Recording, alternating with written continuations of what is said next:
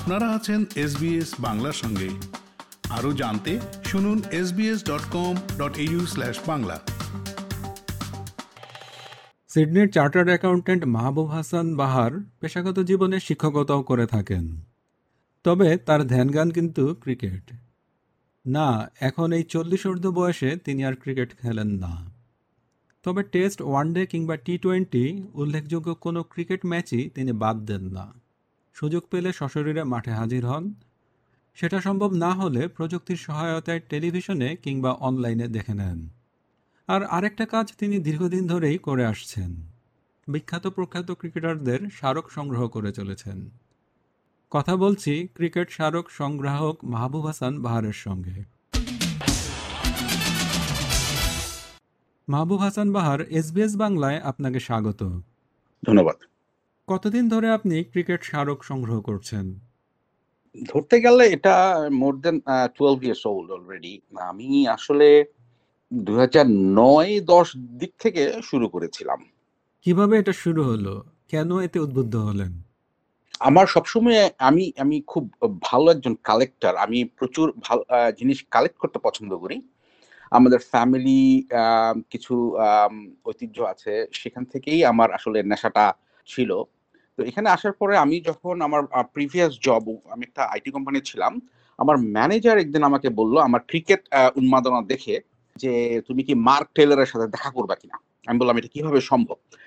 সে বলল, আমার ছেলে যে স্কুলে যায়, মার্ক টেইলারের ছেলে সেই স্কুলে যায়। সেটা একটা ক্লু সেইখান থেকেই মার্ক টেইলারের সাইন করা ব্যাট কালেকশন থেকে শুরু হলো আমার এই যাত্রা। অদ্য অবধি আমার তিরিশ ঊর্ধ্ব cricket bat sign by Australian cricketers আমার কালেকশনে আছে। এছাড়াও আমার কালেকশনে আছে ওয়াসিম আকরাম ব্রায়ান লারা এবং মাইকেল ভন ইউকে এক্ষেত্রে কোনো মজার বা বিশেষ কোনো অভিজ্ঞতা হয়েছে?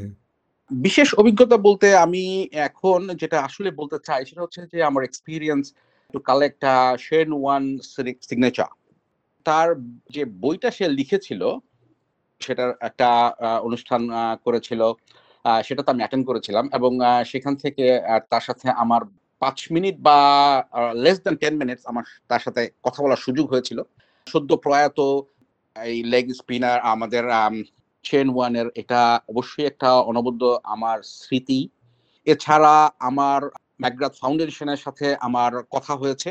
ম্যাকগ্রাথ আমাকে নিজে বলেছে তার ম্যাকগ্রাথ ফাউন্ডেশনে কাজ করতে ভলেন্টারিলি আমি ক্রিকেট অস্ট্রেলিয়ার সাথে কাপল অফ টাইমস কথা বলেছি ওদের সাথে।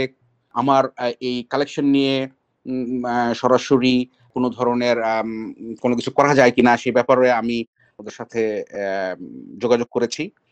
আমার পঞ্চাশ কালেকশন হলে আমি তাদের সাথে ফর্মালি কোনো একটা এগ্রিমেন্ট করব, এরকম একটা প্ল্যান আছে বা এরকম একটা কথা রয়ে গেছে এখানে। আপনি মূলত কার কার কাছ থেকে স্মারক সংগ্রহ করেছেন? তাদের নামগুলো আর একটু বলবেন। আমার এ পর্যন্ত Australian legend Gilchrist Allan Border Hayden Michael Clarke McGrath Shane Warne Nathan Bracken Brett Lee Justin Langer Michael Hussey David Boon এদের এদের সিগনেচার আছে। বাংলাদেশের কেউ? আমার আছে মিরাজ মমিনুল সাব্বির পাকিস্তানের ওমর আকমল ওয়াসিম আকরাম এদের সিগনেচার আছে। আমার আরেকটা অনবদ্য কালেকশন আমার হলো সাকিব আল হাসানের নামে যেই স্ট্যাম্প করেছিল সেই রিয়েল স্ট্যাম্প কালেকশন আমার আছে। আপনি আপনার ভবিষ্যৎ পরিকল্পনার কথা বলছিলেন যে পঞ্চাশটি হলে আপনি এই বিষয়ে একটা কিছু করবেন। এই বিষয়ে আর কিছু বলবেন?